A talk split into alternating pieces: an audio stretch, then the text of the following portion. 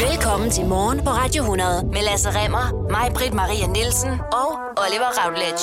Ja, velkommen til podcasten Er det bedste fra morgen på Radio 100. Ja, hvis du bliver ved med at lytte, så kan du høre alt det sjoveste og klogeste, vi og vores gæster har sagt i den forgangne uge. Og der vil ikke være en eneste bebrejdelse for, at du ikke står tidligt op og hører det i stedet for. Det du kender, det du vil vide med Lasse Remmer, mig, Britt Maria Nielsen og Oliver Routledge. Morgen på Radio 100. Så er der rumnyt. Eller øh, ast- ast- astronominyt. Astronominyt. Eller himmelnyt. Himmelnyt måske. Ja, ja, jeg kigger ud på himlen nu, og den kunne godt trænge til noget forandring. Hvad med noget solsystemnyt så? Den er, der tror jeg, du har den. Øh, den planet, der er tættest på solen i vores fine solsystem, det er Merkur. Er det det? Merkur er tættest på. Det vidste jeg ikke engang. Yep. Øhm, Merkur tager en ret hurtig tur rundt om solen, fordi den er tættere på solen, kan man sige. Cirka 58 millioner kilometer i gennemsnit. Øh, man skal huske på, at planeterne, de øh, bevæger sig jo i en ellipseformet bane. Ikke? Sådan Og lidt, hvad er en ellipseform? sæt dig på en bold. Ikke? Ja, Se den fra siden. ja, Det er sådan en fladmag cirkel. Ikke? jo. Så når man for eksempel siger, hvor langt er der fra jorden til solen, så er et klogt svar det er, det kommer an på, hvornår du spørger. Fordi nogle gange er den tættere på en andre gange. Også et enormt irriterende, arrogant svar. I særdeleshed det her tonfald, hvis ja. Man snakker sådan? Øhm, det betyder også, at Merkur kan tage en tur rundt om øh, solen på bare 88 dage. Et år på Merkur er 88 dage, men nu bliver det vildt, okay? Ja. Fordi øh, Merkur roterer ikke særlig hurtigt, om sig selv. Og, øh, og det er jo den tid, det tager for en planet at rotere om sig selv, som afgør, hvor langt et døgn er. Og et døgn Rigtig. på Merkur er to år. To år. Altså to Merkur-år. 176 dage. Fordi Merkur bruger dobbelt så lang tid på at dreje rundt om sig selv, som Merkur bruger på at komme rundt om solen. Det er en vanvittig planet, du. Hvorfor det er vigtigt? Det er det overhovedet ikke.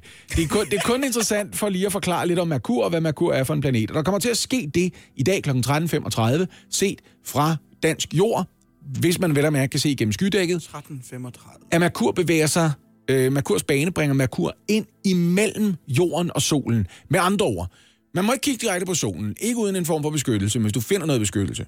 Sådan et af sådan nogle, altså bogstaveligt talt solbriller, ikke? Jo. Solbriller er stærke nok til, at du kan kigge på solen. Der kan du godt tage en 3-4 stykker på, hvis det er det, ikke? Mm. Og kigge i kort tid deroppe af. Så vil du kunne se en lille prik lige bevæge sig hen over solen. Så fedt. Yes. Så det, det er Merkur, der bevæger sig henover. Ja. Det er en merkurformørkelse. Eller en solmerkurformørkelse, ikke? Nå, ved du hvad? Øh, hvis du går glip af det nu, så er der altså på den, for det sker ikke igen før i 2032. Nej. Så tror jeg nok lige, du lytter, var. Undskyld. Ved du hvad, nogle gange, når sådan noget, øh, sådan noget sker, så tænker jeg, at det her det er super spændende, hvis man for alvor er inde i astronomi, ikke? Men det er sådan noget, hvor man, altså hvis man selv tænker, jeg må hellere huske at se det, for der går mange år, før det sker igen, så ser man det og tænker, "Pff, det ved jeg ikke rigtig, det der. Altså, jeg ved ikke, om det var noget. Er det den der lille bitte, bitte prik, der bevæger sig der? Ja, At, at noget er enestående betyder jo ikke, at det er enormt spændende, vel? Nej. Hvis, hvis du tager på en charterrejse et sted ind, og de siger, nu skal du høre, der er en halvdags udflugt til et sted, hvor vi simpelthen har samlet den største bunke gødning i verden. Øh, det stinker rigtig vemmeligt. Du må ikke gå på det, du må ikke røre ved det, du skal stå lidt på afstand og bare tage det ind med næsen. Så vil du også sige, "Ved du hvad, jeg tror bare, jeg bliver ved poolen i dag, ikke? Det, det er fint, tak. Og det er ikke for at lyde placeret, fordi jeg synes, at nogle ting er spændende. Jeg har set en komplet solformørkelse engang. Okay. Jamen, Det er røv. Jamen, det, det er, der, der er grund til at være blærerøv. For det kommer man ikke til at kunne, for eksempel for dansk jord, igen før i 2142. Held og lykke med at leve så længe, du. Det kommer jeg ikke til, du. Nej, lige præcis, ikke? Hvis du gerne vil se en total solformørkelse, for eksempel, så er du nødt til at tage til Chile til december næste år. Den 14. december 2020, der kan man i Chile opleve en total solformørkelse, og en gang i 2024, der vil der i store dele af Nordamerika kunne opleves en total solformørkelse. Men i Danmark kommer det ikke til at ske, Oliver, i over 100 år endnu. Ej, men, men ved du hvad? Det er fint. Du er er uimponeret her. Ved du hvad?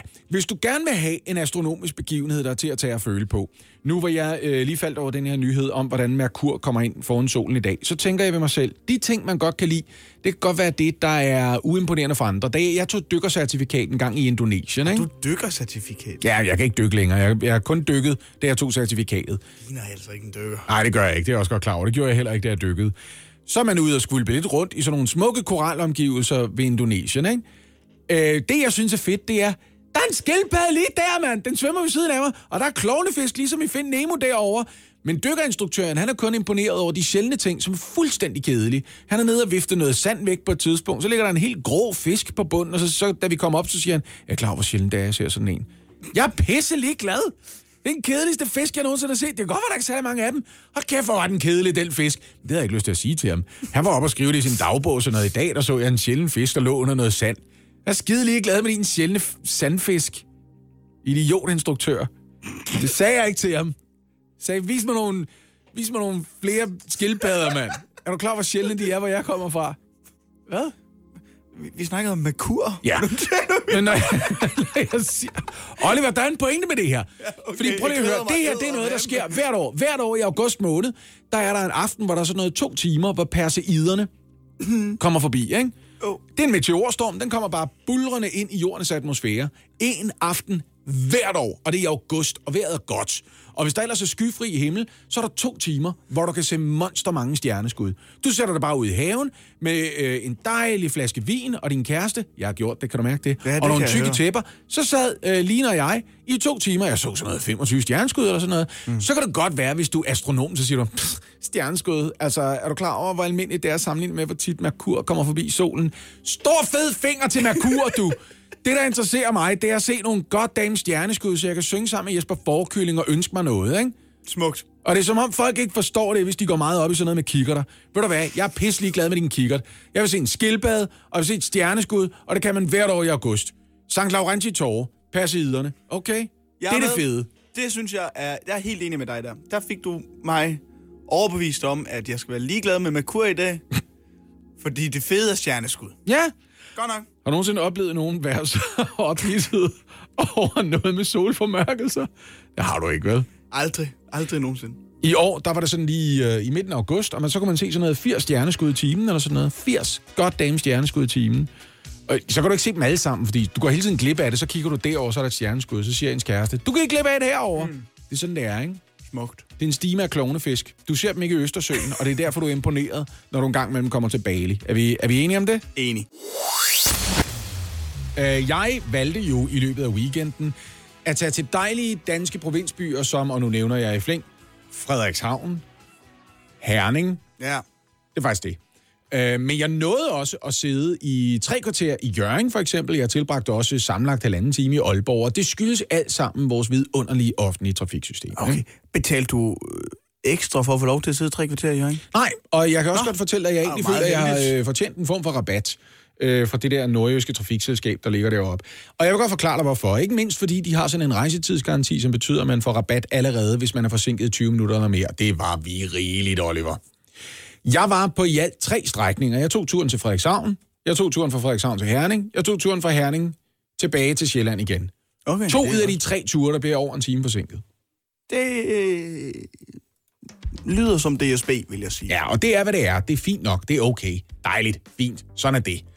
Øh, der er en lille smule sporproblemer og sådan noget, men i særdeleshed, og nu kommer jeg til at kigge vredt på dig. Turen fra Frederikshavn til Herning er måske den mest rejsesfulde togtur, jeg nogensinde har været på. Det er det, jeg siger om Frederikshavner. Ja, fordi nu var det ikke Frederikshavner, nu var det nogle øh, svenskere, som til synligheden har været en tur i Ja. Oslo på en form for polterappen, men jeg ved fandme ikke, hvad de laver. De er jo svenskere i hvert fald. Mm, Ja, lige præcis. Ja, Og de kommer jo ind til Frederikshavn. Nå, det gør de alligevel. Om de Ja. er så der, fordi uh, om de, de skal ned omkring Aalborg eller et Ja. eller andet. Og de har købt dåsøl i massevis, og de er allerede snallet, og klokken er ikke meget mere end 10 om formiddagen eller sådan. Det er ikke vigtigt for dem, de er skide ligeglade. De skal ombord på toget, og de er allerede fulde, og så kører der svensk snak om valget og om svensk politik, og hvad man ellers snakker om, når man ja. gerne vil have en fest, når man er svensker, ikke? Og det er fint nok. De larmer meget, og det er, hvad det er. Du må godt, du må godt være glad, og du må godt have en fest. Og jeg kunne bare have flyttet mig. Men så kommer vi til Jørgen, og så er der åbenbart nogle sporskifteproblemer ved Jørgen, og det betyder, at vi skal holde dig i tre kvarter. Tror jeg. Skønt. Jeg ved ikke, hvor længe... ned til, øh, til øh, altså parken på venstre side og byen på højre side. ikke? Jeg har ikke noget mod Jørgen i øvrigt. Altså, det viser sig, at jeg har noget imod nogle af dine gamle bysbørn. Og nu skal jeg fortælle, hvorfor. Så holder vi ved den her station, ikke? så får vi jo vide over højtaleren, hvad problemet er. Men det kan jeg ikke høre på grund af svenskerne. Man skriver så, hvor er den der kommer med Jørgen Eriksson, og hvor er Stefan Jolta, fan, der er ude, En endda jeg og så sagde jeg i hvert fald, nej, løn er det, løn er det nu, hey, Jørgen, løgner hey! og så ender jeg med at gå direkte fra 0 til 100, i stedet for at sige, hey, hey, undskyld, undskyld, jeg vil godt høre det her. Så gør jeg sådan her, og jeg sværger at gøre det her. Shut up for a second! Det var min reaktion. Altså, det kom ud af det blå. Hold da. Og så hold din kæft. Heller ikke lang tid, de har fået til at irritere dig, hvis det er på togturen fra Frederikshavn til Jørgen, du er blevet så gevaldigt irriteret. Jamen, jeg bliver så vred på dem, for jeg var allerede vred på dem på det tidspunkt. Flere af dem har taget skoene af og går rundt i deres åndssvage svenske happy socks med tennissokker og frøer på, og jeg ved fandme ikke hvad. Men så det her, det er ikke så meget toget, du er irriteret på, som det er svensker. lyder Jeg sad et øjeblik og tænkte, det havde ikke været nogen katastrofe, hvis den færge var gået ned, hvis der kun havde været dem ombord, mand. Altså. Så sker der det, mens vi holder på Jørgen station. Så kommer der øh, nogle glade unge mennesker med, Det gør der som regel, ja. med sådan noget pagehår og midterskilning. Sådan nogle fyre, ikke? Ja, Øhm, og de har taget en soundbox med. fedt. Og så kører de... Fed energi. Vi starter med Ramstein, og det er fuld blus på Ramstein. Og så kører musikken ellers non-stop i halvanden time nu. Og det er ikke noget, som generer de andre passagerer, for de skal åbenbart alle sammen til det, der hedder en tramperfest. Det er aldrig for tidligt til tramp. Nej. Det er det nemlig ikke. Det skrev jeg til dig. Jeg hørte til sætninger som... Der var en, der sagde... Øh, jeg kan ikke tale nordjysk, så jeg gør det bare på østjysk, ikke? Der var en, der sagde, hvorfor skal I så tidligt til Aalborg? Så er det aldrig for tidligt til Trump. Jeg kan ikke gøre det på nordjysk. Det er, det er aldrig for tidligt til... Det er aldrig, kommer til. Det er aldrig for tidligt til Trump. Det er, det, det er lige præcis sådan, det lød. Og han sagde også den her sætning, der er så meget fed graffiti i Aalborg. altså, de sætninger hørte jeg fra andre mennesker. Jeg var så vred, da jeg så ankommer til Aalborg station, og vi er forsinket, og jeg når ikke det tog, jeg skal med. Det ender med at tage 5 timer og 20 minutter at komme til Herning, da jeg så tager. IC-toget videre ned til Aarhus, hvor jeg godt dem skal skifte igen, men det er tre strækninger for at køre den tur. På den strækning, der havner jeg i en stillekopi ved siden af to snaller stive tosser. Altså, de er virkelig, virkelig fulde. De har sådan noget 40 øl med, og de er godt i gang med at forklare. Og de hører også musik. De er også sådan, her, er det okay, hvis vi, vi skal lige høre noget Kim Larsen? Ved dem de andre ikke må la-" Og den ene af dem forklarer mig, øh, uaffordret i øvrigt, at han er på vej til en jobsamtale på Amager. Øh, og den jobsamtale på Amager, forkert. jamen, så har han opdaget... Jo, jo, men det her det er toget ned mod Aarhus. Han skal hele vejen over til Amager. Og han har tænkt sig at tage dig over Okay. til en jobsamtale på Amager, på trods af, at han har regnet ud på et tidspunkt, han kommer hele 30 minutter for sent. Og så beslutter han sig for, så kan det også være lige meget med den jobsamtale. Så begynder vi bare at drikke i stedet for. Hvad fanden? Hvad laver du? Hvad laver du? Du får jo aldrig et arbejde, hvis din indstilling det er, hvis jeg kommer en halv time for sent til en jobsamtale i den anden ende af landet, så vil jeg hellere have en promille på tre i et offentligt tog. Vel, men det sagde jeg ikke til ham. I stedet for så sad jeg og tænkte ved mig selv, jeg kommer aldrig, aldrig, aldrig til at tage toget igen. Jeg kommer aldrig til at tage toget igen, hvis jeg går Så kør bil. Du har en bil, Lasse.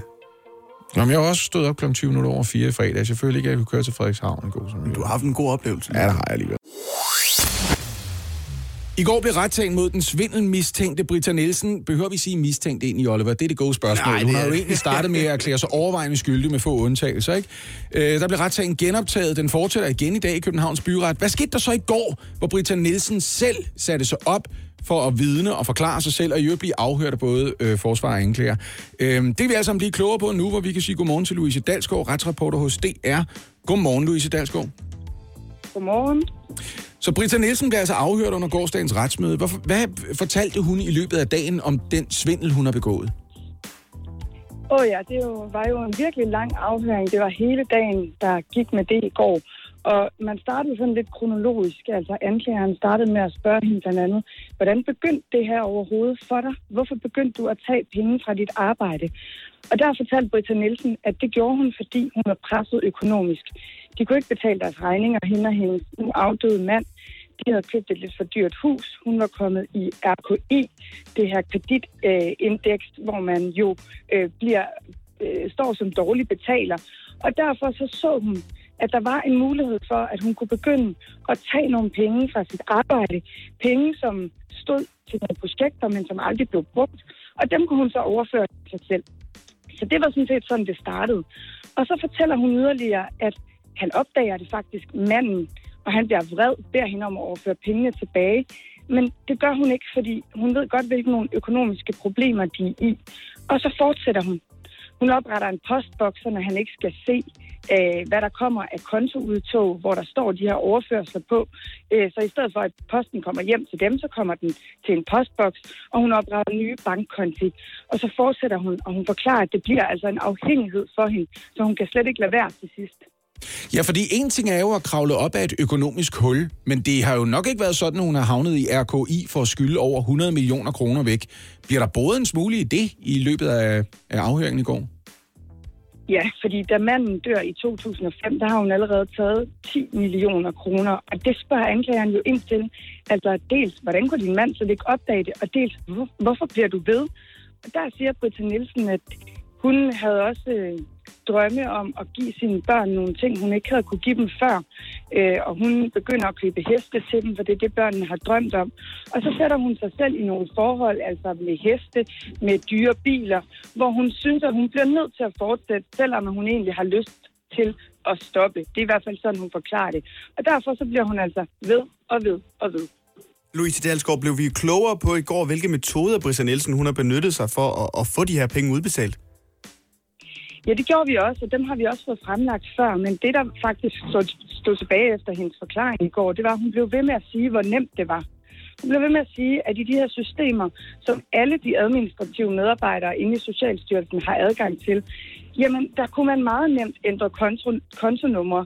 Man kunne ændre kontonummer på kommuners øh, projekter, man kunne ændre kontonummer på projekter til forskellige foreninger, og det var simpelthen så nemt, sagde Britta Nielsen. Og samtidig så kom der hele tiden breve om, at der var penge i projekter, som ikke blev brugt. Altså penge, hvor man måske havde budgetteret for meget i et projekt, eller man skulle ikke lige bruge pengene alligevel. Og når hun så de penge, så fik hun altså en trang til at tage dem, sagde hun.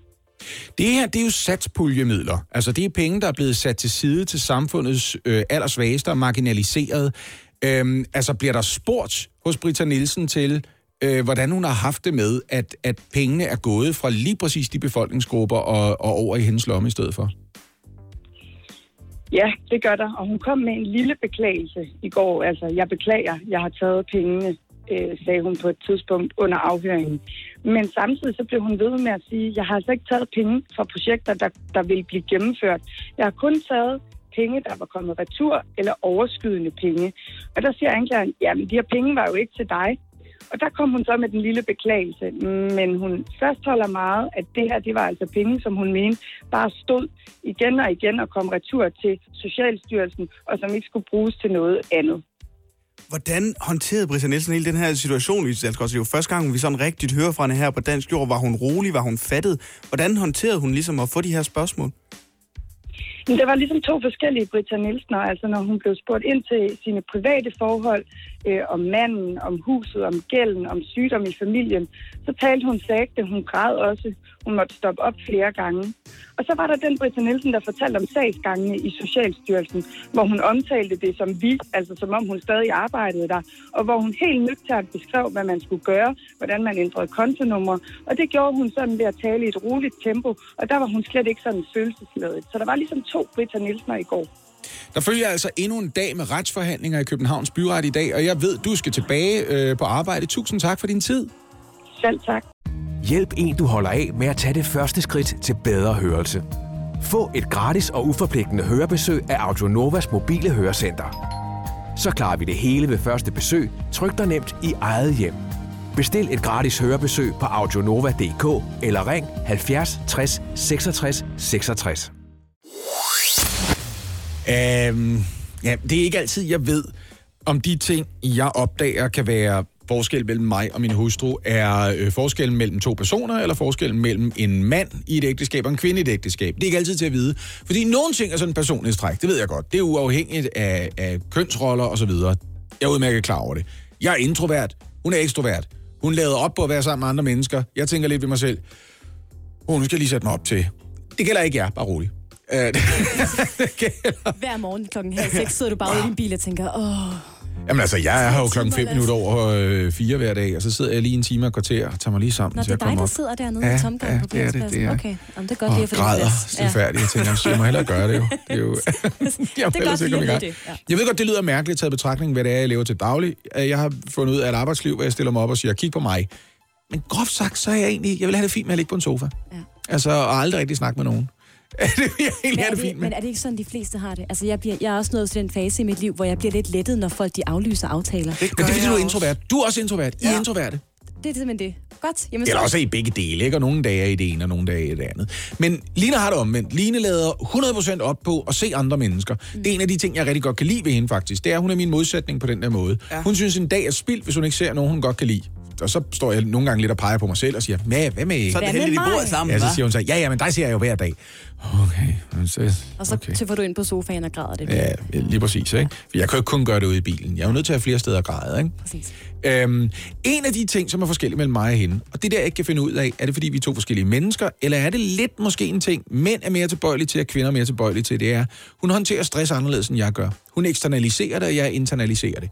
Så derfor var jeg rigtig glad for, at hun holdt fest i lørdags på et tidspunkt, hvor jeg var i Jylland. Jeg var super glad for det, fordi hun elsker at holde festen, men forberedelsen, hun er en drage. Okay. Altså, det er... Nogle gange så er jeg nødt til at stoppe hende undervejs, men det er stadigvæk ikke nok. Så er jeg nødt til at sige, hey, hey, hey, hey, hey, ro på nu. Vi når det, vi når. Gæsterne kommer, når de kommer, og du ved, hvor meget du elsker det, når de er ankommet. Men hun er stadigvæk altså, anspændt skuldrene op, løftet øjenbryn, og ja, men det er bare... Vi skal også... Men kan det ikke, er det ikke et perfektionistgen? Altså hun vil gerne have, at alt skal forløbe helt Ja. perfekt, så derfor er hun sådan, altså, helt spændt op til, for hvad nu, hvis det ikke går som Det planlagt? kan også være en generationsting. Det er de der Det to årtier imellem os, der gør, jeg har lært, det bliver aldrig perfekt. Ja, det det bliver aldrig det bliver noget lort det og omstændigheder. over, ja. Og ved du hvad, det er faktisk ikke vigtigt, fordi tit så slapper folk jo bedre af i selskab med andre mennesker, der sænker paraderne og siger, det behøver ikke være perfekt. Præcis. Er det ikke de fedeste fester? Det er dem, hvor folk siger, prøv at høre, øh, jeg bestilte otte pizzaer, sådan, jeg gad ikke lave mad selv. Det vigtigste er, at I er her, nu skal vi have en awesome fest. Og så er der en lidt, jeg siger ikke, at det ikke også er fedt, når folk laver fed mad. Det er ikke det. Men de skal helst, de skal helst serveres på en måde, så det ikke også bliver serveret med en, er I klar over, hvor hårdt det har været at lave det her? Ja. Jeg har virkelig øh, stået mit ansigtsved for at lave den her gryderet til jer. Det er det. Og så mister man appetitten. Må jeg understrege, det kan man slet ikke mærke på hende. Det øjeblik, de første gæster dukker op, så er hun i sit S. Men indtil da, der er jeg bare glad for, at jeg ikke er der. Men det leder hen til noget. Altså, hvad er det præcis, hun reagerer? Er det, øh, græder hun? Er hun sur? Hvad er det, der... Hun hvad- ud. Hun skælder ud? Ja. Okay. Skal derud. Og jeg tror, hun skælder ud, fordi det er nemmere at græde. det er nemmere at græde. Så bliver det din skyld. Så løber make-up'en også. Må jeg godt lige sige igen, for det tilfælde skyld, at hun lytter. Jeg elsker hende meget højt. Ja. Ja, det, det kan Men... jeg godt mærke, det skal jeg lige sige et par gange. Ikke? Og, og nogle gange, når hun bliver ramt af andre ting, hvis hun taber et fad eller sådan noget, som hun har nogle kartofler i eller sådan noget, ikke? så skælder hun også ud på mig.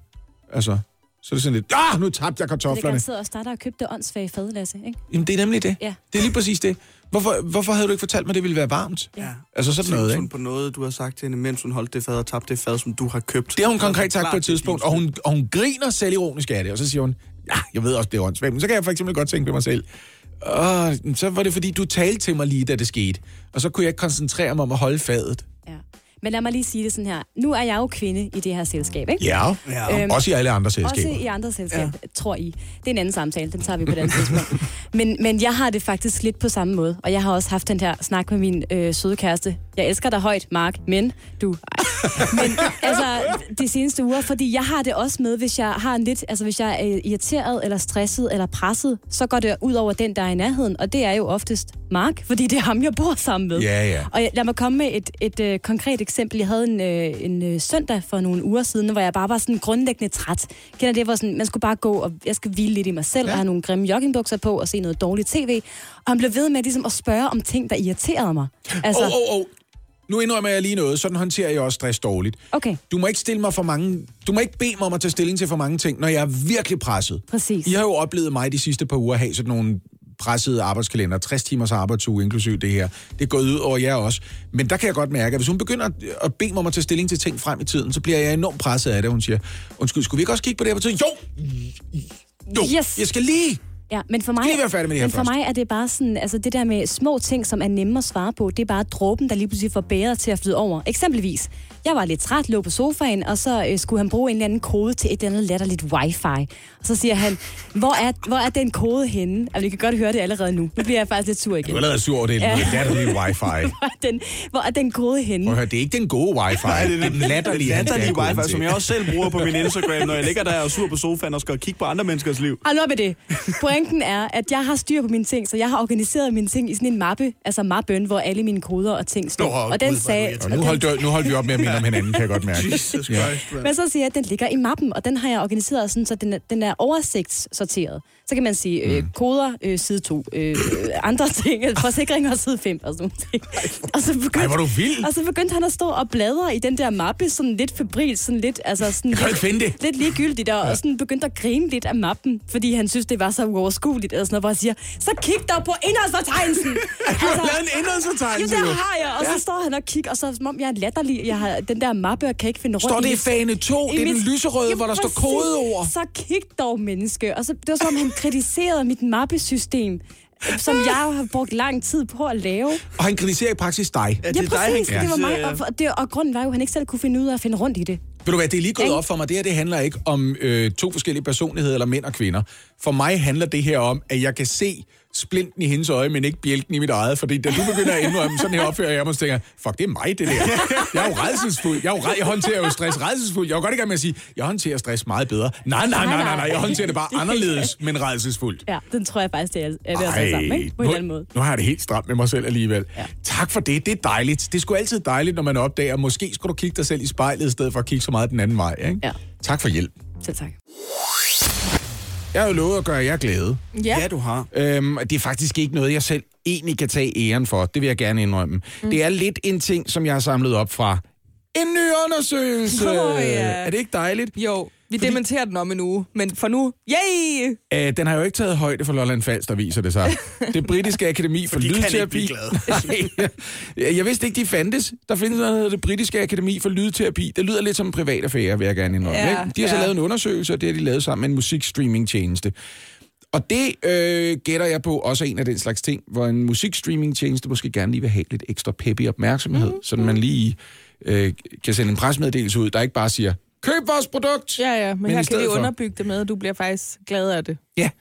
Øhm, den her undersøgelse, den viser, at musik gør dig gladere, og især popmusik hjælper på humøret. Mm. Fordi der skal i gennemsnit 11 minutters musik til, at den slags, man nok godt kan lide, før man siger, nu er jeg faktisk lidt gladere, end jeg var, før jeg begyndte at høre det musik.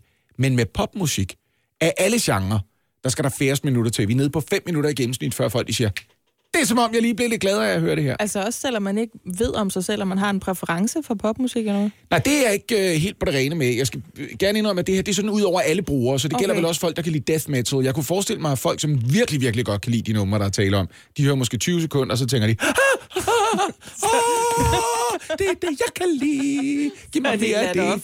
Nå, men det kunne godt være, at det var sådan noget can't stop, won't stop. Altså, man- hvor man simpelthen ikke kan bekæmpe det, hvor man bare må danse. Har du aldrig nogensinde set et reklamebillede, for eksempel, hvor en øh, kvinde tager den første mundfuld af en isdessert, og det næsten ser ud som om, det er den vildeste orgasme, hun har fået nogensinde? Jo, men jeg har også set dem der, hvor hun spiser en salat, imens salaten fortæller hende en joke, hvor hun ved, altså dør af grin simpelthen. Det er den skægste salat, jeg nogensinde har smagt. Det her. Præcis. Øhm, Nå, men altså, du har vel for fanden de der lydklip der, ikke? Altså, du har de numre, vi bliver glade af. Det er skægt, du siger det. Ja. Fordi fire sange især løftede humøret. Mm. Det her, det er jo det er jo som øh, lydlig ecstasy, det jeg serverer for jer nu. Er det Daniel Powder Bad Day? Nej, det er Nå. ikke. Det er ellers et dejligt nummer, men det er bare... Du ved, du, Er det uh, That Don't Impress Me Much? du skal, prøv at høre, du har jo ikke hørt musikken endnu. Du skal jo ikke gætte på, hvad det er for et nummer, Oliver, jeg der spiller for jer. findes 12 milliarder numre. Lad os ikke udelukke dem en efter en. That don't impress me much. Prøv at høre. Øhm, det her, det er måske det mest oplagte bud af dem alle sammen. Men lad os lave en musikquiz ud af det. Prøv at høre. Sige, hvad det er, eller hvad? Ej, ja, det må du godt. Men det er bare, folk er tosset med det her. Det er der jo ikke noget at sige til, vel? ja. Og det skal ikke, det er, altså, det er jo efterhånden et nummer med nogle år på banen, ikke? Det er fra øh, Despicable Me 2, faktisk. Og så gik der et år, før det blev et hit. Er det ikke for 13? Det er, ja, det er fra øh, 2013. Ja. Så den er folk tosset med, ikke? Det kommer ikke bag på nogen, vel? Jamen, den er, han er man bliver, glad over man bliver, men til sidst så bliver man også lidt irriteret over, at man bliver så glad. Altså, så bliver det sådan en hadesang næsten. Mm. Ja.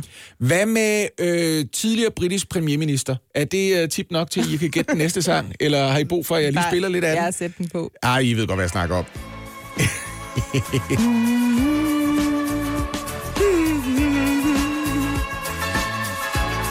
Jeg elsker jo det her. Det er fremragende guitar riff, det der, ikke? Din, din, Ja, ja, ja, ja. Det er næsten... Abba. Ja, Det skaber nærmest nummeret, det Ja, her, ikke? ja. Jeg siger tidligere britisk premierminister, fordi uh, Mrs. May jo kom dansende ind foran de konservative, da de Ej, holdt ej, landsmøde sin hun tid. ikke? forsøgte at komme dansende ind. Hun kom ind gående på den måde, som man ser ud, hvis man har holdt sine brutter inde hele livet. Hun så rigtig godt ud. Ja, dejligt, Dancing dejligt Queen. Ja. Mm. Dancing Queen løfter den altså også lige øh, en lille smule. Ikke? Og ja. så er der faktisk et nummer her, som overrasker mig en lille smule. Men der skal jeg også indrømme, der er en tusse gammel mand, der måske ikke altid lige er med på det seneste beat, hvis jeg skal være helt ærlig. På Ikke? det seneste beat. Undskyld. Alene det, jeg sagde, det afslører, at jeg er Ja, ja. 47. Det her nummer, ikke? det havde jeg så ikke regnet med, at folk de ville sige, det pepper mig op på en måde, jeg slet ikke kan gennemskue. Prøv at høre. Jo, Det er da et dejligt nummer, det er da ikke det. Hvad er det? det, det er... Hvis du er kvinden, og du får at vide, God is a woman, Nå ja, okay. Men hvorfor så ikke Who Run the World Girls? Hvad? Hvorfor ikke? Er det fordi, det er sådan noget girl power? Er det det, du mener, Olle? det mener jeg 100%. Okay. Der er jeg nok mere en ABBA-pige, tror jeg. Det er Ariana Grande. Nå, Det er det nemlig. Ja, Men altså, okay. det det, jeg tænker om det, og jeg synes, hun synger dejligt. Det er ja. bare, jeg synes, at melodien er lidt melankolsk i det Der er et en stykke til Dancing Queen, ikke? Ja. Nå, hvad så er det fjerde nummer? Nå, men altså, så får I lige den fjerde her, ikke? Og Ja. det kommer altså heller ikke rigtig bag på nogen. Det er som om, der er en fællesnævner. Der er én producer og kunstner, som altså lige... som blander sig i nærmest alt, hvad der gør folk begejstrede. Fordi prøv lige at høre det her. Ja.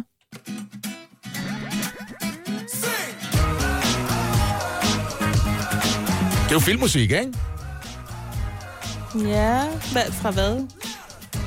Altså, filmen hed Singen. Det, var en animationsfilm. Nå, okay. Det er ligesom Happy. Så det her, det er også noget, men prøv okay. at Okay. høre. Det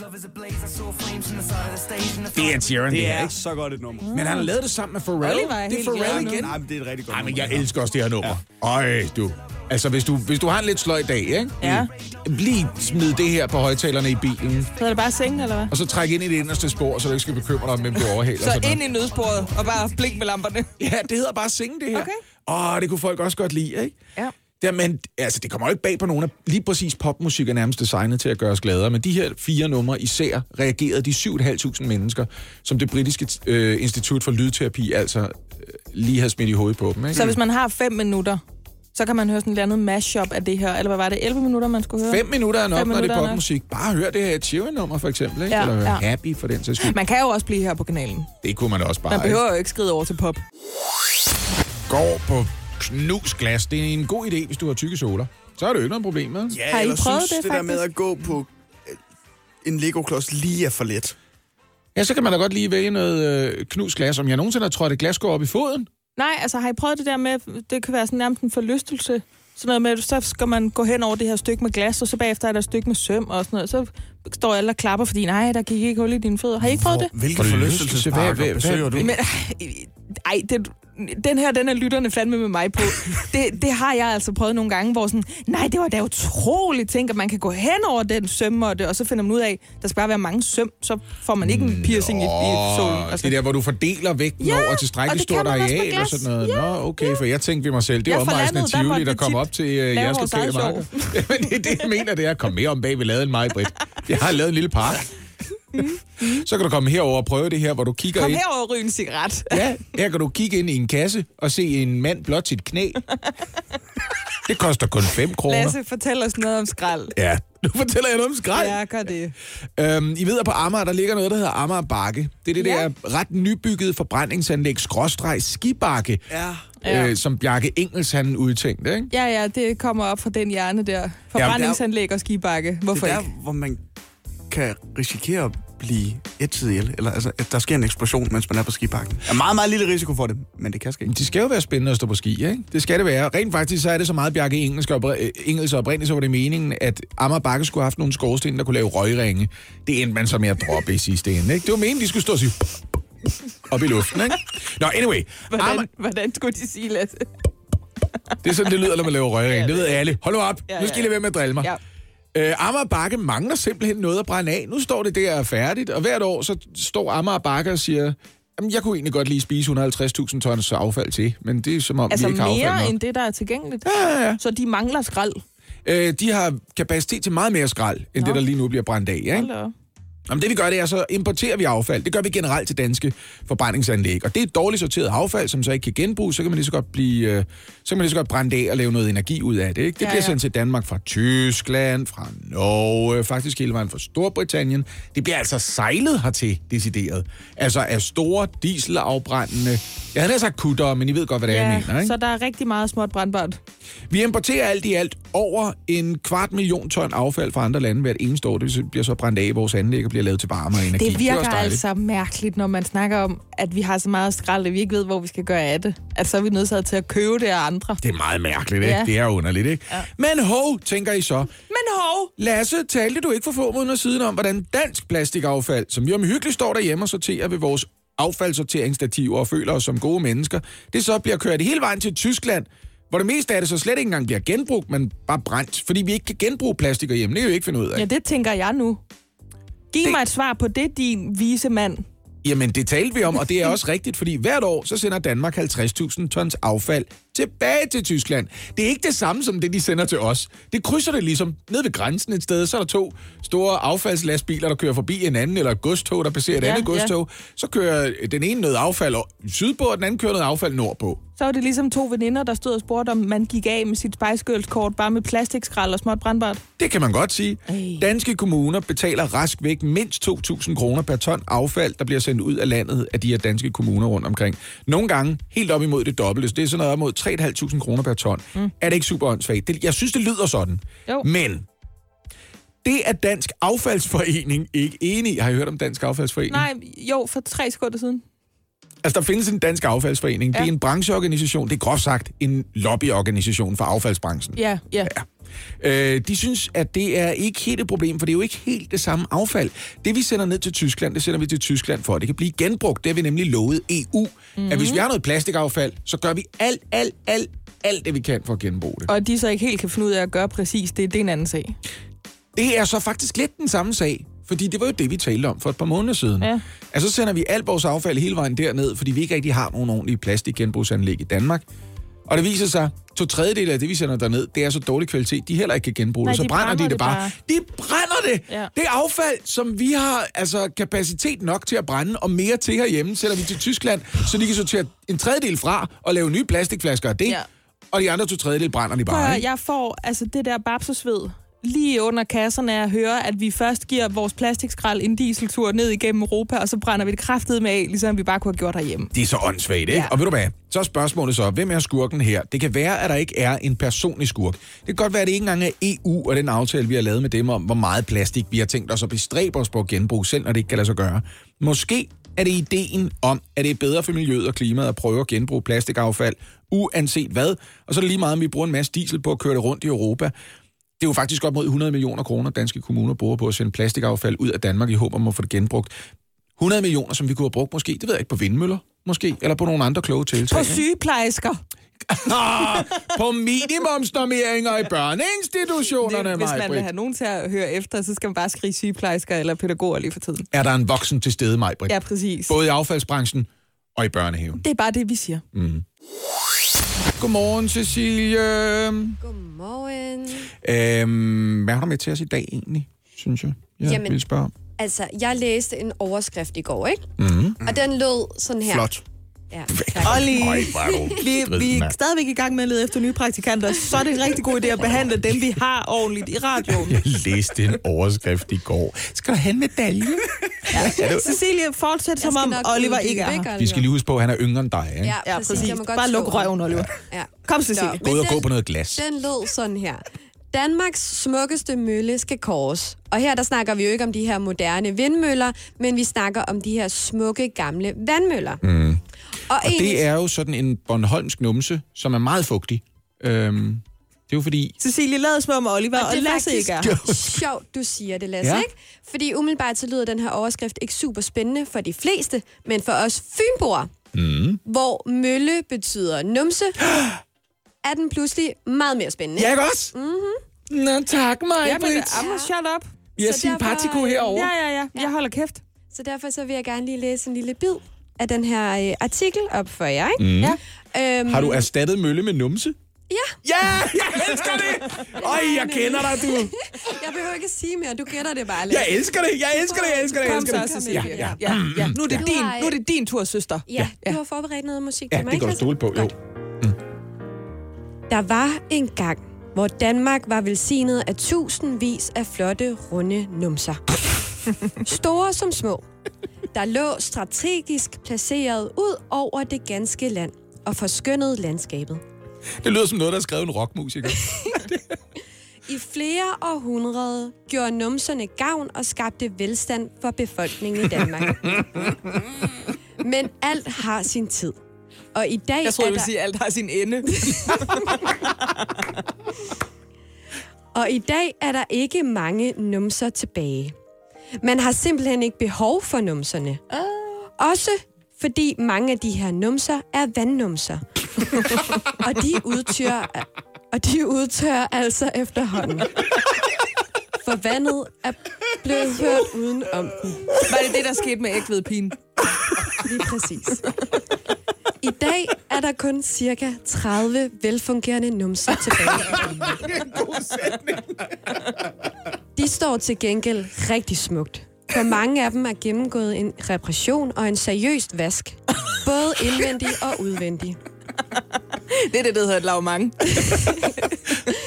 Men det er synd og skam, at der er så få numser tilbage i landet. Mm. Hørt. De kan nemlig fortælle en helt unik historie, når de står der og troner i landskabet. Mm.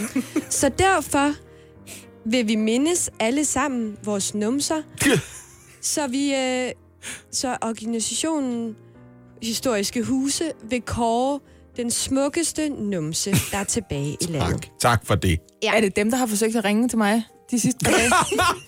Det kan godt være. Hun tager den ikke, når du er ukendt nummer, jo. Ja, men jeg har altså tænkt mig at komme med organisationen Historiske Huse i forkøbet, og jeg har kåret min egen perfekte numser, ikke? ja.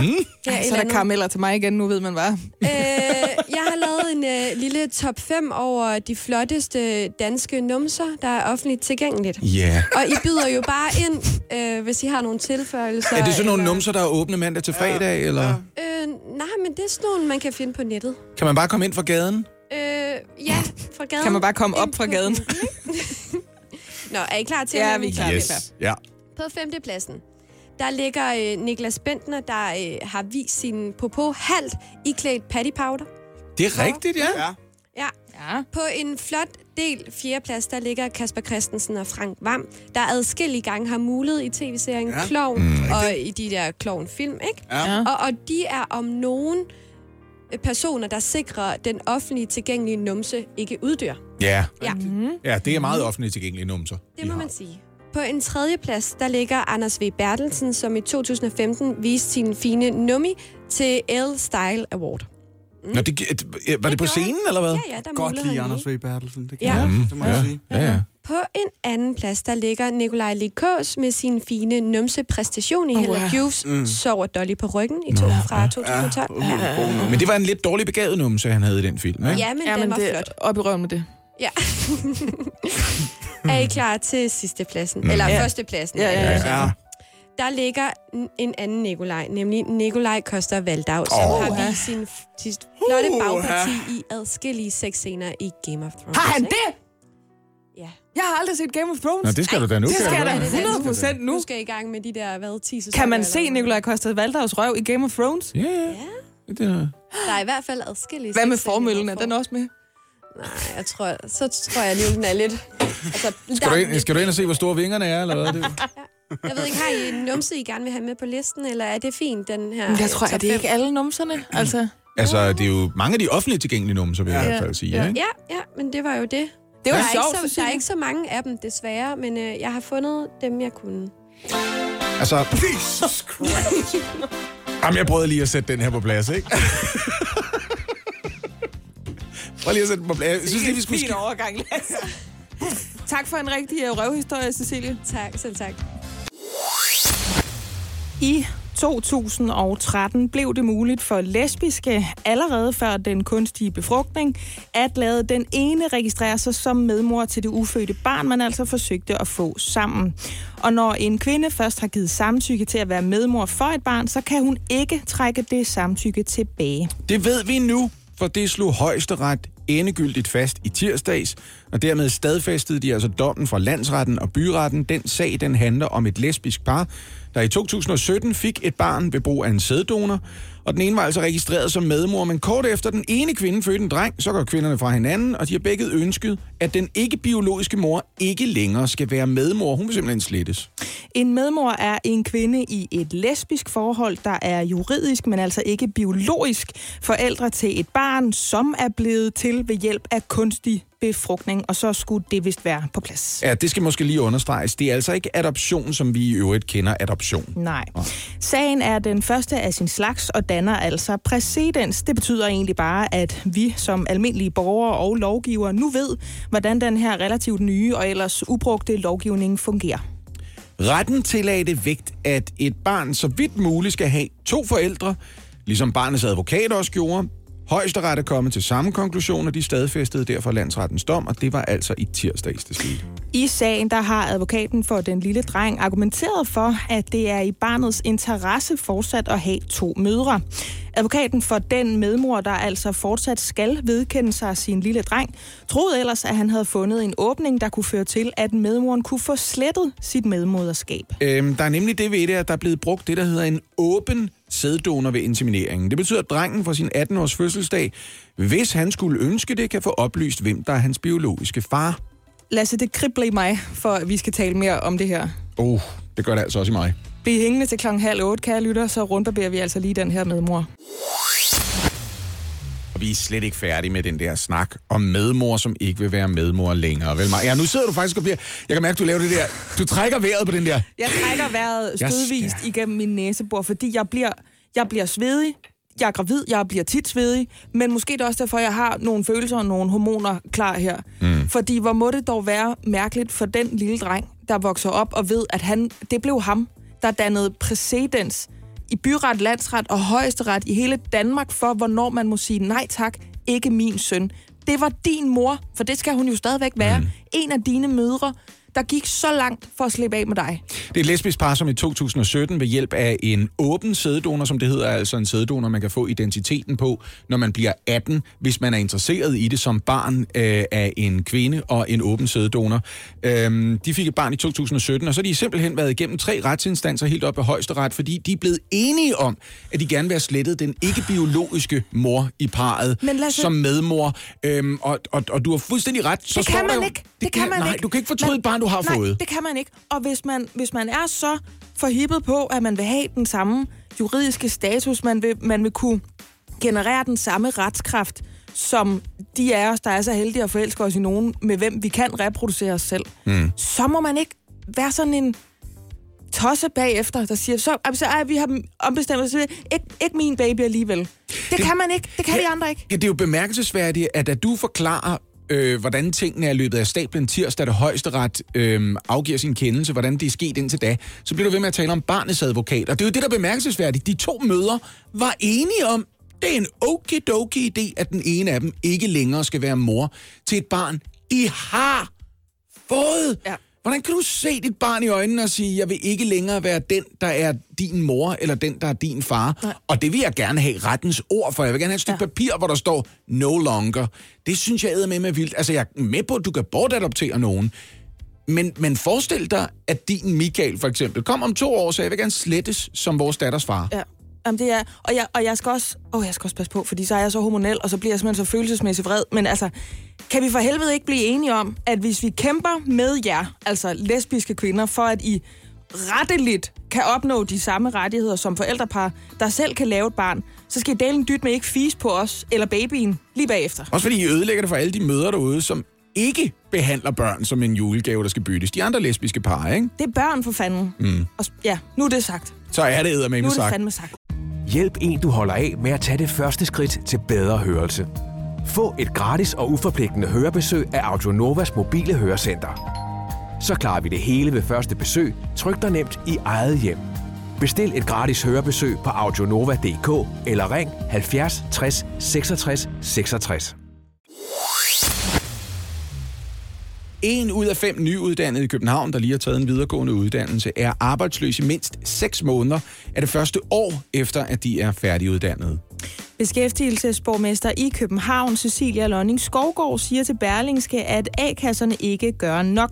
Kommunen indberetter arbejdsløse akademikere til deres A-kasse, hvis de ikke gør nok for at finde arbejde. Men det har ingen konsekvens overhovedet, hævder altså Cecilia Lonning Skovgaard. Så kan man sige, så er handsken kastet, og den samler vi op.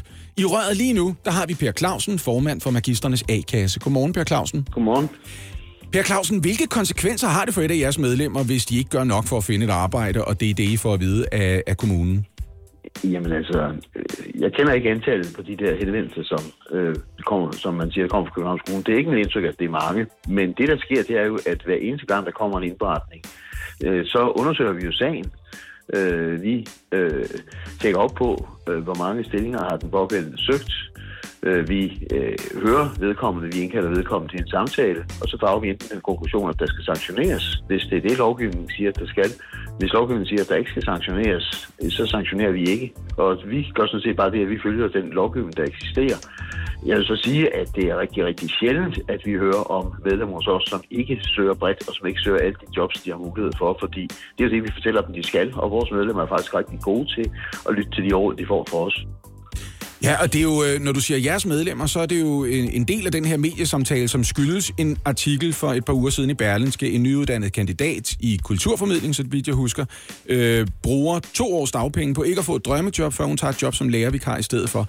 Øh, er det et fuldtidsarbejde at søge to eller flere ønskejobs om ugen, Per Clausen? Altså, det kan sagtens være rigtig, rigtig stort arbejde at søge jobs. Øh, så søger man nok mere end to jobs om ugen, og det gør rigtig, rigtig mange af vores medlemmer også. Jeg må sige, at den historie står jeg lidt lille smule uforstående overfor, fordi at man bliver jo hele tiden øh, kontrolleret, i, også i A-kassen, på, om man søger et tilstrækkeligt antal jobs, og der skal man jo søge Øh, bredt, det vil sige, at man skal søge bredt øh, geografisk, det vil sige, at man skal søge øh, i udgangspunktet i det meste af landet. For det andet, så skal man også søge øh, bredt øh, fagligt set, altså man skal søge øh, også jobs, som ligger langt væk fra det øh, ønskejob, som, som der refereres til her. Så, så for mig er det en lille smule ubegribelig historie, som jeg har øh, svært ved at genfinde, når jeg går ind og undersøger, hvordan øh, vores samtaler med vores medlemmer foregår i den virkelige verden. Fordi der er der rigtig, rigtig meget fokus på, at man skal søge øh, selvfølgelig de jobs, man gerne vil have, de jobs, man har nogle særlige kvalifikationer i forhold til, det er klart, men også andre jobs, hvis man ikke umiddelbart får arbejde inden for det, man kunne sige, der er ønskescenariet. Per Clausen, jeg er lige inde på et jobindex, og jeg kan se, at der er lige knap 9.000 jobs, det der hedder hot jobs, det vil sige jobs, som enhver uden videre kan besætte med en lille smule oplæring, og så kan man altså bestride et arbejde og forsørge sig selv. Hvorfor giver det egentlig mening at tale om, at man kan være overkvalificeret til noget som helst? Altså, så længe der er ledige job, så skal folk vel bare ud i arbejde. Hvorfor siger jeg ikke bare det til dem? Jamen, det må du jo spørge arbejdsgiverne over, hvorfor det giver mening at snakke om overkvalificeret. Fordi når vi snakker med vores medlemmer om, hvilket job de søger, så er der jo flere, der henviser til, at når de har søgt et job, øh, som de godt mener, de kan bestride, det er jo arbejdsgiveren, der afgør, om man kan bestride det, og om man får det. Ja, så er et af de argumenter for, at man ikke får det indimellem, måske endda ret ofte, at man er overkvalificeret. Vi altså vores medlemmer er ikke overkvalificeret til nogle jobs. De kan enten bestride jobsene, og så er de forpligtet til at søge dem øh, blandt alle de jobs, de skal søge. Øh, eller også kan de ikke bestride dem, og så skal de selvfølgelig ikke søge dem. Så er der sådan nogle ting om, at man også har ret til, at der er sådan en overenskomstmæssig dækning, og der skal være tale om et fuldtidsjob, fordi de supplerende dagpenge er så dårlige, at det regler omkring det er så dårligt, at det er ikke til at håndtere. Men realiteten er, at man skal søge de jobs, som der er mulighed for at få, og det er en af pligterne, man har, når man er arbejdsløs. Nu siger du, det er arbejdsgiveren, der skal tænke over, hvorfor øh, nogen kan være overkvalificeret. Vil det sige, at du aldrig har hørt et af dine medlemmer sige, nu har jeg læst i fem år, det kan ikke være rigtigt, at jeg skal sidde bag kassen? Jamen, altså, selvfølgelig er der folk, som synes, at det ville være rigtig, rigtig sjovere og meget mere spændende, og også bedre for samfundet, hvis de fik et job, hvor de kunne bruge deres kvalifikationer. Men det eneste, vi kan sige, det er, at uanset hvad man måtte føle eller ikke føle, så er reglerne faktisk sådan, at man skal stå til rådighed for arbejdsmarkedet, og det betyder, at man, som reglerne er nu, at man skal søge bredt. Det vil sige, at man skal søge bredt geografisk, det vil sige, at man skal søge bredt fagligt. Det betyder også, at hvis man ikke øh, umiddelbart kan få arbejde inden for det, man karakteriserer som sit eget fag, så skal man søge andre jobs, også de jobs, der er som øh, altså bag ved kassen. Og vi kan jo konstatere, når vi går ind og ser på, hvad er det for nogle jobs, vores medlemmer søger, så er det over omkring en tredjedel af medlemmerne, de søger faktisk, øh, har søgt ufaglærte jobs. En ikke uvæsentlig del af de jobs er også jobs som øh, salgsassistent, altså ansat også i en kasse i et supermarked. Så de jobs bliver søgt af vores medlemmer. Nogle af dem bliver ansat i dem. Vi har eksempel, det har vi jo masser af eksempler på, og andre bliver så afvist. Men folk søger faktisk de jobs. Vil du være her til sidst? Bare hurtigt ja-nej-spørgsmål. Hvis jeg sad i din stol, og beskæftigelsesborgmesteren i Danmarks største by, Cecilie Lonning Skovgaard, sagde, det er også A-kasserne, der svigter her, så vil jeg få lyst til at ringe til hende og sige, hvad fanden snakker du om? Har du snakket med Cecilie Lonning Skovgaard? Vi har, vi har, vi har jo faktisk et, et samarbejde med, med Københavns Kommune, og vi har selvfølgelig taget kontakt til, til, til Københavns Kommune igen og spurgt, om vi ikke skal snakke om det her for at finde en, nogle fremadrettede løsninger frem for at sidde og råbe til hinanden øh, fra hver vores mikrofon, fordi det kommer der nemlig noget fornuftigt ud af. Nu fik du i hvert fald råbt en lille smule til os og også til lytterne, og det er altid dejligt. Tusind tak, fordi du ville medvirke til det, Per Clausen. Det er godt. Hej hej. Jeg har bevæget mig ind på politikken.dk. Mm. Og det er ikke, fordi jeg egentlig havde lyst til at blive krænket, men jeg gik jo ind på politikken.dk, og så er det jo som oftest det, der sker. She was asking for it, Your Honor. Ja, præcis. Jeg anbragte selv røven i klaskehøjde, sådan kan man også sige det. Jeg har faldet over, eller er faldet over, hedder det, et debatindlæg, det er fra den 12. november. Det er en tjener, der hedder Laura Stenser, der har skrevet det. Og øh, rubrikken, som det hedder på journalistsprog, eller overskriften, som det hedder på almindelig menneskesprog, den hedder Tjener, semikolon, lad jeres uopdragende unger blive hjemme eller gå på McDonald's. Mm. Og så følger der altså det her debatindlæg, der beskriver, hvordan hun ud fra øh, personalets vinkel har beskrevet en øh, aften på en restauration, som hun arbejder på, blive ødelagt for alle de mennesker, der ikke sad rundt om det bord, hvor børnefamilien med de fire små børn, det er et af dem var spædbørn, øh, altså bare, det blev bare ødelagt for alle. Altså, nogle forældre, de får børn... Undskyld, nu fik jeg lige en tusse i halsen, for det er så trist. Du blev så ked af det. jeg blev så ked af det på vegne af alle restaurationsgæster i verden. Ja. Prøv at, nogle forældre, de får børn, og så kommer det bag på dem, det er deres opgave at opdrage dem. Det er, det er, og det siger jeg ikke bare som sådan en eller anden smart sætning, men fordi det er også noget, man oplever for eksempel øh, på danske skoler rundt omkring, at der er nogle unger, som under, ødelægger undervisningen for alle. Ikke fordi ungerne er djævle, yngel eller noget som helst, men fordi deres forældre ligesom har en eller anden idé om, "Nå, det må nogle andre, der, altså, det ved jeg ikke, det må de... Så prøver jeg lige nu at være djævelens advokat, mm. fordi vi to vi har det med at være enige om sådan nogle ting her, og det er Ja. jo også kedeligt at høre på. Så nu prøver jeg lige at sige noget andet. Ikke? Ja, ja. Men Lasse, Ja. det er jo børn. Det er jo vores allesammens fremtid. Det er jo vores allesammens børn.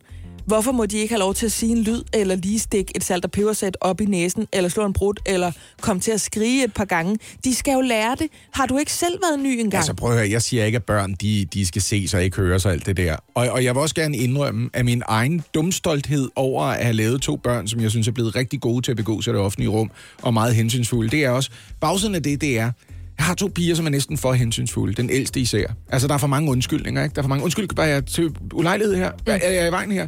Generer det nogen, det her? Er der noget, jeg har overset? Er der et eller andet, jeg har gjort forkert her? Og det synes jeg er lidt ærgerligt. Der ville jeg gerne have haft, at de så verden lidt mere i øjnene og sagde, ja, jeg har tænkt mig at lægge gaflen der. Fuck Okay, dig. så angriber jeg det på en anden måde. Fordi tit, når man læser sådan noget her, det er også sådan noget, vi taler om nogle gange, når vi vælger emner herinde, Ja. så kommer det lige igennem sådan en maskine, der hedder, at det her en person, der har oplevet noget, som lige pludselig bliver blæst op til at være et kæmpestort emne, eller er det reelt et problem? Er det en ting, vi skal tale om? Jeg har synes, du at vi har- prøvet at sidde et sted, hvor nogle andres børn har ødelagt din aften, din dyre aften på en restauration? Har jeg prøvet at sidde for eksempel på et fly, hvor nogen har lavet Nej, deres unger nej, nej. frem og tilbage nej, i gangen? nej, Lasse, på en restauration. Ja, ja det, det synes jeg også forekommer. Det kommer selvfølgelig også an på, hvor du går hen. Ikke? Der er nogle steder, hvor du siger, hvis der er buffet over you can eat soft ice, så må du altså regne med, jamen, så er der nogle unger, der løber lidt frem og tilbage. Altså, du er der ikke for at spise god mad og være sammen med de voksne. Du er der for, fordi Fodre det er... af. Ja, fordi det her, det er en quote-unquote familierestaurant.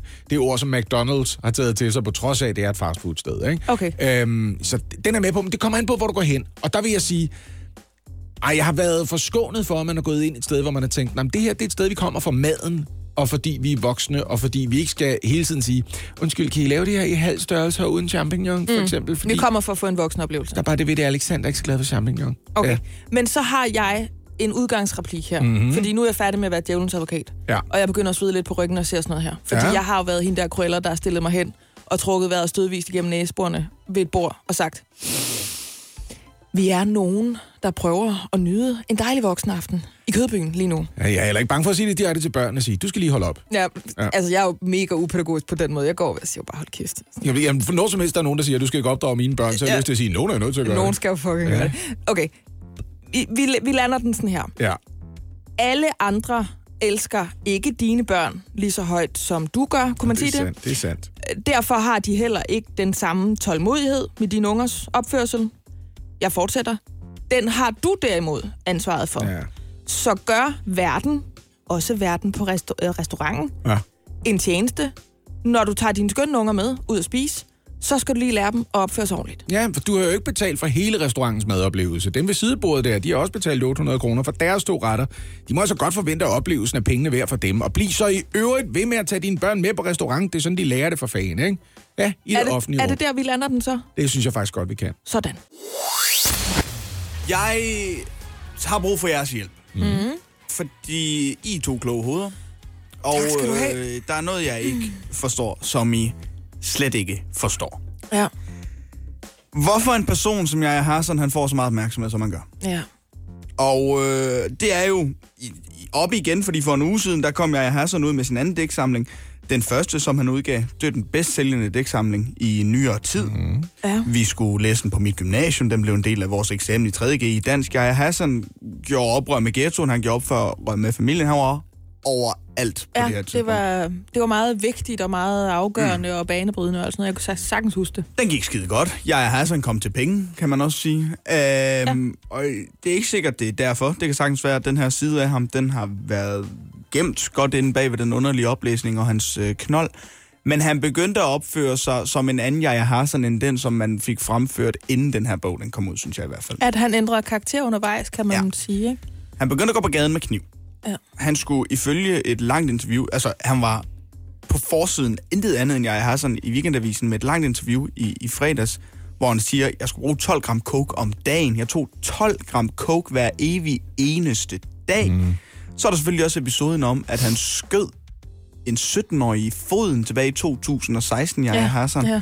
Han er indlagt på retspsykiatrisk afdeling i Skyby, hvor han altså har været, blandt andet har skrevet den her bog, som hele kultureliten knus elsker lige Mm. pludselig, fordi nu er jeg Hassan tilbage, men glemmer vi ikke konsekvenserne af den her bog, konsekvenserne af Yahya Hassans opførsel. Han er voldspsykopat, men han har et talent, og så er det som om, at fordi han har det talent, så glemmer vi fuldstændig, hvad det er, der er personen bag det her også. Ja. Er det et spørgsmål om, igen, som vi har talt om tidligere øh, med Michael Jackson, at skille manden fra kunsten og så videre? Jeg forstår ikke, hvorfor han er så interessant. Nej. Jamen, jeg, jeg deler delvis din undren, fordi jeg har også svært ved, altså hvis man har læst en lille smule i den her øh, anden udgave af hans bog, den ligner jo fuldstændig den første, der er bare et total Ja. foran, ikke? Så kan man godt se, at det er jo netop den der spældeliten. Det er dem, der bor inde på Østerbro i de rigtig dyre andelsboliger, som engang var et forældrekøb, som nu har et kreativt job i mediebranchen. Mm. Det er dem, der bliver svinet til. Det er dem, han siger noget om. Og det er ligesom om, at der er dele af den kulturelite, der godt kan lide at blive spanket øh, af det, der hedder en, en brun debattør, er der nogen, der kalder dem et bredt udtryk. Øh, fordi så, så vidner det om en form for selvindsigt, eller en form for selvivni, at man godt ved, hvordan man selv er placeret i det der mediehierarki der. Men jeg er jo også sådan en, der synes, at man skal kunne skille kunsten fra manden. Jeg kan bare ikke forstå, at det er den gruppe af mennesker, der elsker ham, som det er.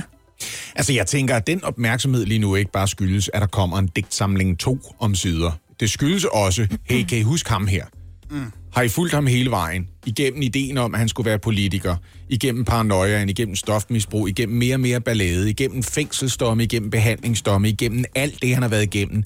Hvad fanden skete der egentlig med denne her, og her er hans eget udtryk, præmieperker, mm. som alle hyldede, som solgte over 100.000 eksemplarer af en digtsamling. Sådan noget, som plejer Ja. at, at være en Sælge succes, hvis det 500. sælger 500 eksemplarer. Ja, Ja. Så er du en kæmpe succes ja. Som digter, ikke?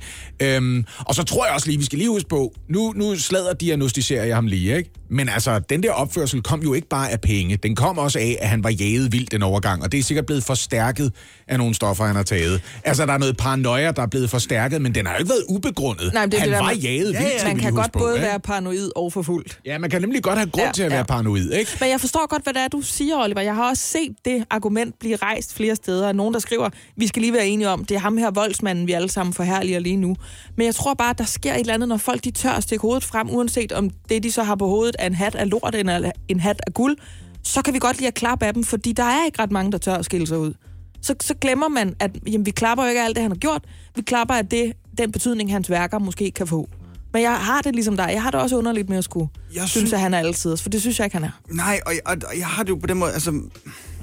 Vi straffer for at resocialisere, har vi sagt mange gange i løbet af det her program. Mm. Ja. Men det virker jo ikke på jeg Hassan. Altså, selv da han gav sit, en af de første interviews, han gav, Martin Krasnik og jeg Hassan har åbenbart et, et, et godt forhold. De har i hvert fald snakket sammen mange gange. Mm. Og da Krasnik var vært på Deadline, og jeg Hassan havde udgivet sin første bog, der sidder de også og snakker om, du er jo ikke en, øh, en god fyr, jeg Hassan. Du, du, er, du er kriminel Ja og, og, og snakke om de forhold, han, der er sket for ham tidligere. Så har han været ind og ud af fængsel siden da. Nu er han på retspsykiatrisk. Han har jo ikke ændret sin karakter Ah, men det var ikke, skal vi egentlig huske på, det var altså ikke helt sådan, det startede, efter han udgav den første digtsamling. Altså, der var der sådan en ryg om, at mens han var passet op af pt agenter så var det sådan, at han tog hjem til folk, tilbragte en time med at sidde og snakke med dem og drikke en kop kaffe, signerede der, øh, deres eksemplar af hans digtsamling, og så kørte han videre til den næste aftale, for ligesom at møde sine læsere. Jeg ved godt, det lyder langt ude, men der er altså sket en vanvittig udvikling med ham i den mellemliggende periode. Ikke? Jeg siger, at han var et af Guds bedste børn før da, men det var jo blandt andet også det, den første digtsamling handlede om. Jeg skal gerne indrømme, jeg var en af dem, altså, som nærmest stod i kø for at købe den i første omgang. Jeg tror, jeg har